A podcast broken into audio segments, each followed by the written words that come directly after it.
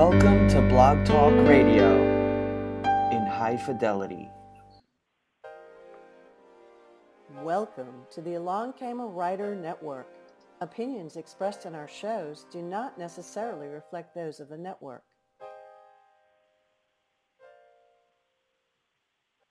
And I don't see my music here. Oh boy. Welcome to the Lena Nelson Dooley Show. Uh, I'm really thrilled to have my special guest today, Angie Angela Breidenbach, and we've been friends for how long, Angie? Oh my goodness, is it back to uh, 2005 or six? Something like that. I I I know I know we knew each other at the first. Uh, no, at, at the second. Well, I don't know the conference. Thing. I remember ACFW or RWA, one of those. okay, yeah, ACFW, yeah, yeah. But we've known each other a long time. a long time, and we've we've shared in a lot of things together over that time, and um, uh, I'm really pleased to have you. I want to tell my listeners about you. Uh, Angela Breidenbach is the captivating radio personality of historically speaking, here on our Blog Talk Radio, and uh, Grace Under Pressure Radio. She does that, and she leads the Christian Authors Network as president. She's doing a really good job of it too. Uh, oh, that's a network of authors who who help m- marketing together, uh, which is a very uh, very important to authors today and very interesting to do. She's also a professional book judge of nearly a thousand titles. I never ever put that on my. I, uh, gosh, I've been a judge for years for both ACFW and RWA. well, I ended up doing it for a job. oh, okay. A best-selling author of sweet contemporary and historical romances, as well as several nonfiction titles, articles, and compilations. Don't miss a musing wit and wisdom on social media between muse and writer, Angela and her feline personal assistant. Uh, you can contact and find Angela Angela's books at www.angela a n g e l a b r e i d e n b a c h dot com, and we'll give that at the end. So be sure you have a pencil in uh, a pen if you don't have one now. She's on Twitter, Pinterest, and Instagram at ANG Breidenbach, and on Facebook at www.facebook.com Angela Breidenbach. So you'll you'll be able to find her a lot of places. And one of the things I like about what Angela does is she writes historical novels set in Montana, which is where she lives and I have yep. loved those. I have loved those books, Angie. Thank just, you. You find the most interesting little things in your I, state's history to write a book, you know, write a book about, and I have loved every one of them. Uh, I think one of the things that makes it fun is to go find those uh, less publicized things, and that's been my my goal. Yes, yes, and I and it has opened up my eyes to a lot of things in Montana. Uh, actually, I wrote a contemporary set in Montana. Oh, several years you ago. Did? Chris, uh, cr- yeah, Christmas novella collection. It was called Montana oh. Mistletoe. Yeah. Oh yeah, yeah, yeah, yeah, yeah. Okay, that slipped my mind. and it was it was fun to write. Uh, so what what project are you working on right now? What writing project? Um, I actually have um, one final contract this year with Barbour. I I have written two this year for Barbour, and the first one I just turned in was um, Second Chance Brides, and it's called Fanned Embers, and it's based on the largest fire in U.S. history in 1910, which was on the Montana-Idaho border. And so I took that history yeah, I got to ride the Hiawatha Trail three different times. It's a it's a bike path now, but it used to be a very famous, uh, and people would pay a lot of money to ride the the rails through there. Um, but it started out as mining camps and, of course, railroaders, and it was one of the roughest, in, even in 1910, one of the roughest frontier areas in our country and nearly in the world. Wow. It, yeah, it people there were exceedingly rough and tough, and the there was a lot of mayhem. and so Well- the fire went through and cleaned it all out. yeah, I, I want I want to feature that book on my blog when it comes out. Y'all y'all be sure and contact me ahead of time. We'll get a or you contact me or whatever. We'll get a a, a interview on my blog. That sounds like a wonderful, wonderful story. I want to ask you another Yeah. question, and this is like a crazy question. Okay. okay, go go for it. I became interested in in the sapphires. Mm, Yeah. yeah, the Yogo sapphires. hmm Yeah, t- They're tell us about that. Oh, that you know, there's uh, the Sapphire Mountains, and the and in fact, it was really fun because my son was in uh, summer stock, and summer stock, of course, is when you go and you're an actor, singer, dancer in the different Yeah, summer theaters around the country, and he got into two different ones. Well, one of them was down in Virginia City, and I still have a story idea I want to do down there, but um, a lot of it was they found sapphires and there's sapphire mining and things like that but uh, they're they are very beautiful. They're deep deep rich blue most of the time but they do come in other colors. And they are a famous thing uh, about montana. But what a lot of people don't realize and this may fascinate you more um, but uh, this is kind of where i want to go with a future story is that garnets are actually the bigger um, mining Oh. operation in Montana than the sapphires. Sapphires are beautiful and they in their jewelry quality and you know quite gorgeous, but the the garnets and there are jewelry quality garnets here too and garnets are red sapphires are blue usually and you know again there's different ranges of the blues and Yeah. there's different ranges of colors in sapphires but the garnet yeah there's are uh, like a blood red, a deep red, aren't they? and again They're- they they are but they come again in a, in a variety of reds from pink to you can even find a real light Mhm. they're usually a lot deeper. What I've Mhm. seen in jewelry, they're a lot deeper than a ruby. A ruby is Mhm. like a a lighter red, and Yeah. and, uh, I have some garnet. I mean, I have garnet earrings, and I Mhm. have uh, I have a an opal ring that has garnets. It's an oval opal with garnets set all around it. Ooh, So that'd be pretty. some garnet. I It's tough to find a good jewelry color or jewelry quality because gems and stones come in different quality ratings. Yes. And it's really Yeah. tough to find a jewelry quality rating garnet and people, you know, that is big enough to make something out of. But do you know what garnets are used more for is sandblasting. For They it's actually used sandblasting? sand, sandblasting. hmm Oh and so they goodness, I do- didn't know that. I, I I did a lot of studying on the on the gems and the jewelry uh, type quality, but also on industrial uses of it. And I put that in my nonfiction, my women's um, nonfiction, which is called Gems of Wisdom for the Treasure of Experience.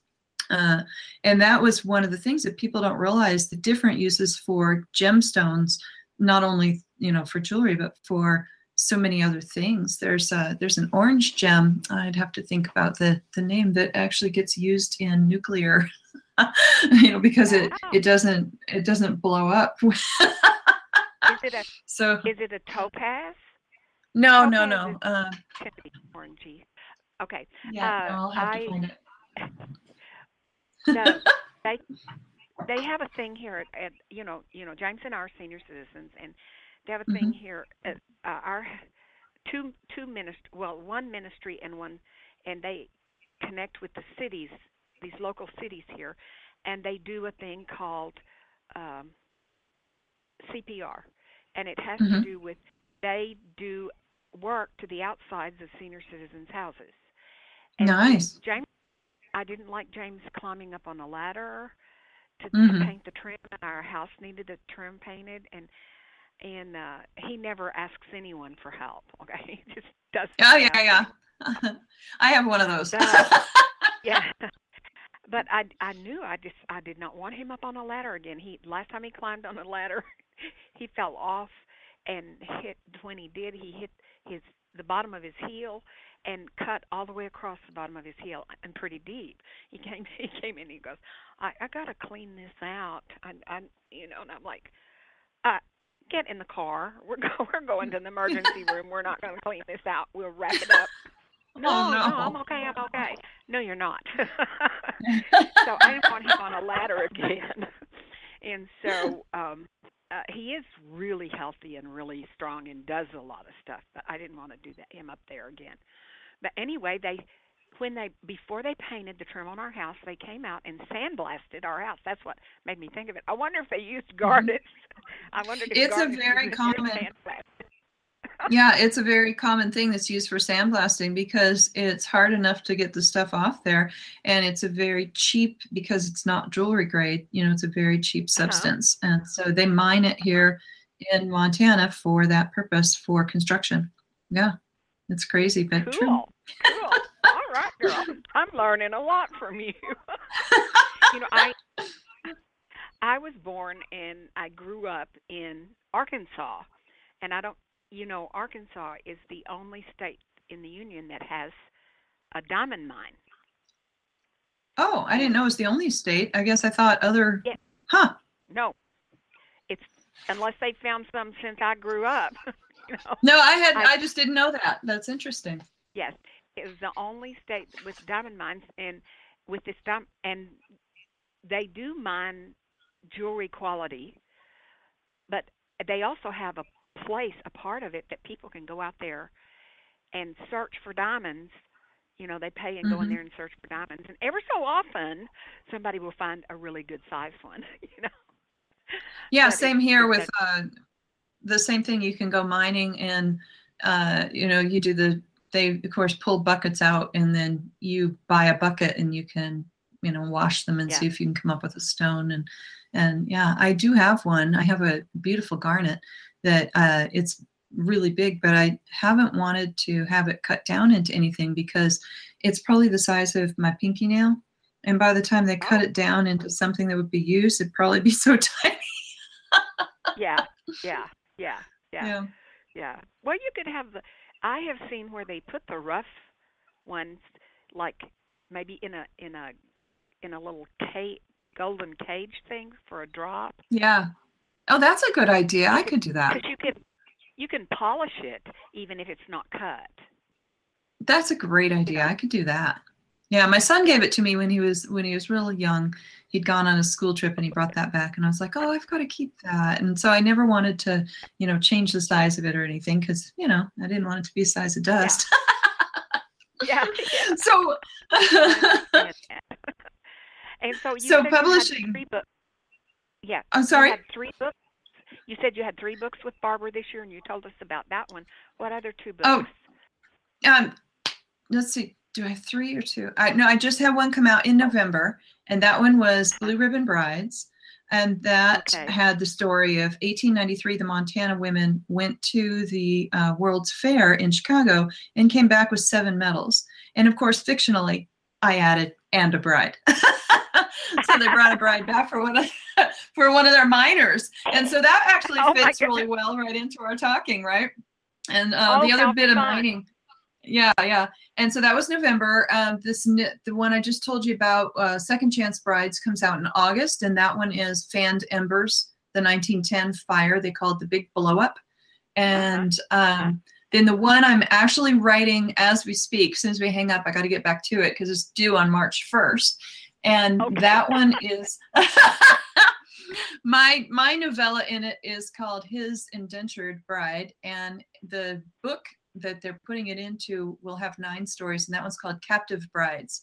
And so um, Yeah. a lot of the things I do, not just about Montana, is I, I use a lot of my study for my heritage, um, you know, my genealogy and stuff. And I get, I get to combine that, and getting paid to do that is a really good thing. Isn't that fun? So- Isn't that fun? it really is, yeah. So I've got that one. Well, so I the Blue Ribbon Brides was November. The Second Chance Brides is comes out in August, and that's already turned in. And the uh, Captive Brides, I believe, comes out in October of 2017. And um, then I am not Well, going to do any books for a little bit because I have my, you know, for for big publishers because I have some stuff I want to do on my own. Yes, yes, yes. You um, be sure you be sure you get those on my schedule. All of all three of them. Uh, um, Okay. I mean both of whatever's coming. out. I have a book Whatever's coming up. in October.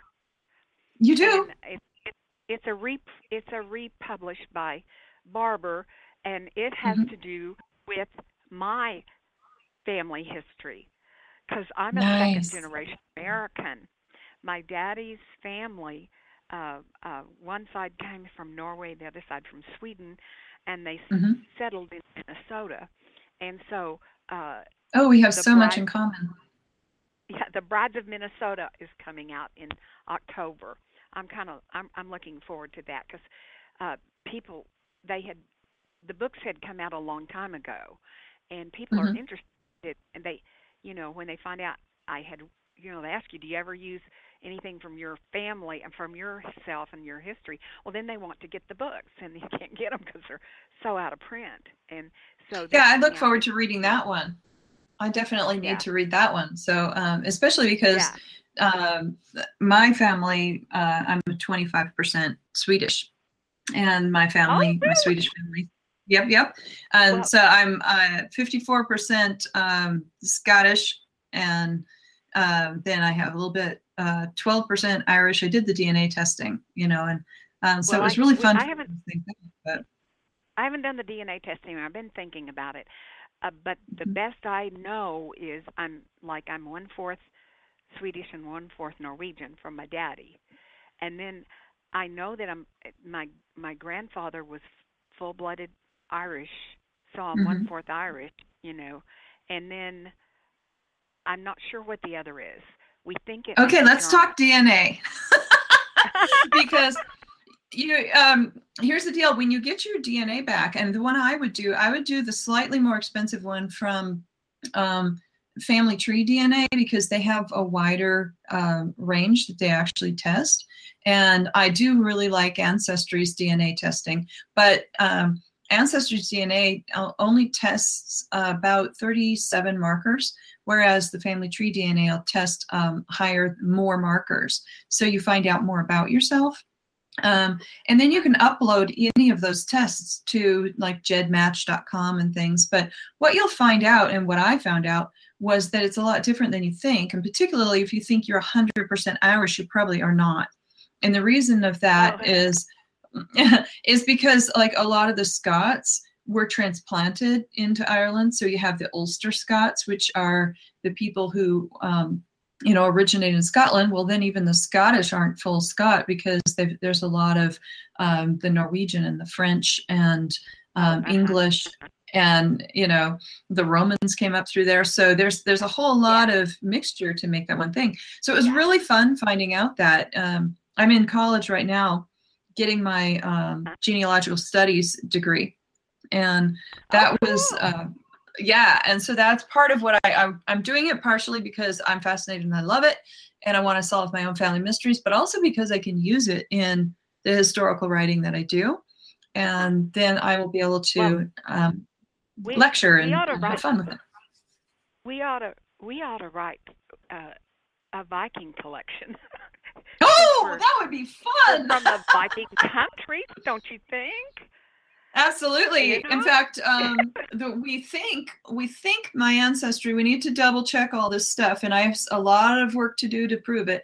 But it appears that I'm actually descended from a Viking uh, named Nils who came into Scotland, and so Oh, uh-huh. and he was a Viking king. Ooh la la! We've got to bring that in. Well, now uh, on my husband's side, now of course it's I don't have any of that DNA, but his Mm-hmm. cousin has has uh, done a family history, very extensive family history.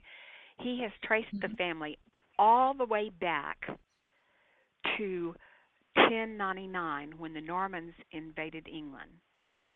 Yeah, I've got a cousin who did some work on that, but there's some holes in it because, uh, for Yeah. instance, right now I've got a what they call a brick wall, and the brick wall is when you cannot find the records you need to prove it.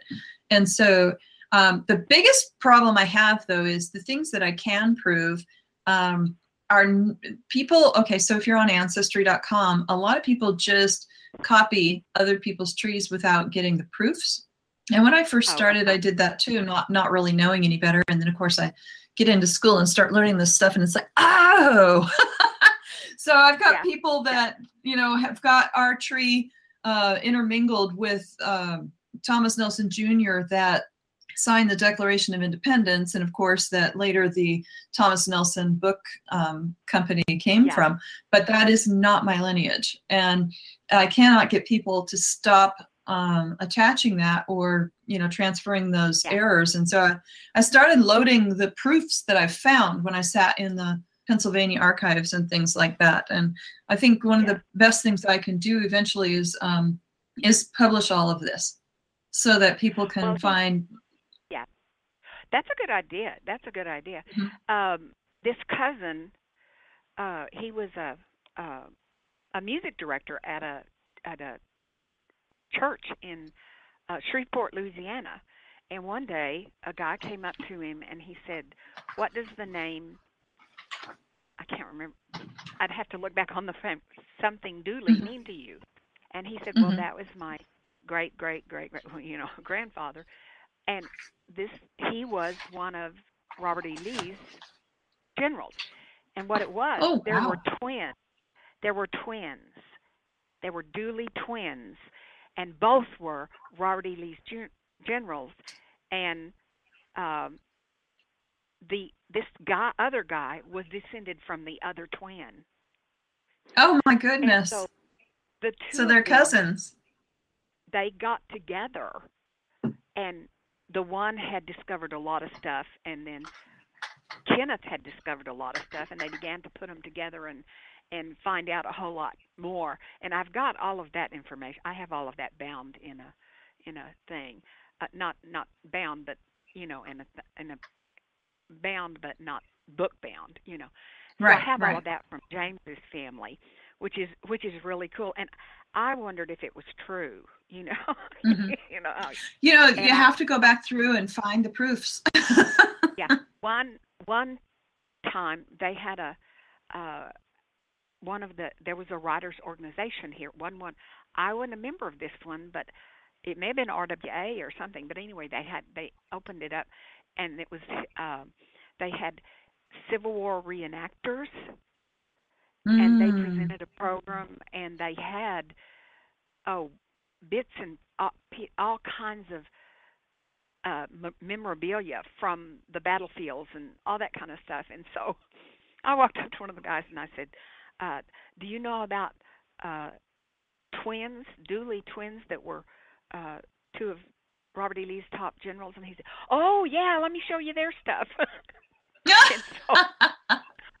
he took me over and showed me that stuff. I said, "Okay, Kenneth was right." oh, that's awesome. That- that was that was fun. I I have really uh liked a lot of stuff. Now these this books that I wrote it, way back, Becky had asked. That was when they she was. I mean, we're talking early, early in in, in when my connection with Barbour, um, with ba- Mhm. uh, Becky was a baby at the time. I mean, she was so young when we first met her. Uh, Nancy Lavo and I went to Dallas and met her, uh, and she, she was just so young. She looked like she looked. Of course, she's always looked young anyway. And She anyway, does. They were putting they they were putting together these novella collections, and so they would just ask for people to submit individual books, and they would put them together. And I submitted uh, an, a book, I you know, idea for her because I was already writing some uh, Heartsong stuff, and she didn't choose it for the collection, and I was a little disappointed. I had been in one novella collection, and that was all. And anyway, then she contacted me and she said, "I want novels for this." And so we did nice. now the first two novels, the first two novels. Now only three of them will be in that collection, And so I'm going to get the rights back for the fourth one because it's time that I can get the rights back for the fourth one, and I'll come out with it as an as um, uh, an individual book. You know, I think that's a really good idea. You know, And to, anyway, you know, if uh, you can bring it out as an ebook, then you can connect that over to ACX and Audible and bring it out as an audiobook. Um, Yeah. But now they're, Well, you know, I've the big thing is to go wide on audiobooks, so and ebooks. And uh, one of the reasons Yeah. I'm not doing any more books after this one for uh, at least six months is that I want to go, I want to take what I've got, repackage them, and go wide on like Kobo and um, they're on Kindle right now, but I want to do iBooks and I want to I want to go wide with it and reach more Okay. people well, the with my writing. the the the things you get done through ACX, they come out on iBook. they do, and now ACX is uh, an Audible. They they only came out on iTunes for a while, and now they're coming out on uh, more platforms. Uh-huh.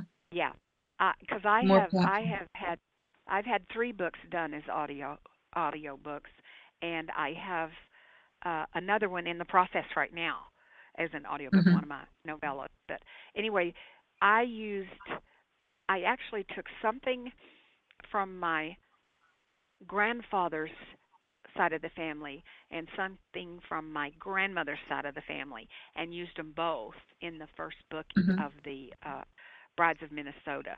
Uh, Nice. I I actually, of course, you you you fictionalize them because I only know Yeah. um, sketchy details. A, a cousin Right. in Minnesota had, had done the history kind of thing, but I thought ah, that I knew that my um, great grandmother, trying to think, great great great or great anyway, she she uh, her, her fiance had come to America. The family had come to America, and he worked to make money. Mhm. And it took him about five years to make enough money to send back to her for her to come over and marry him.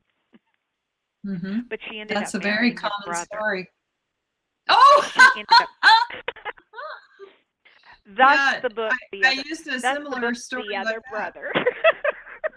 and I was going, I was like, what could happen to cause hmm. that? What what could cause that to happen?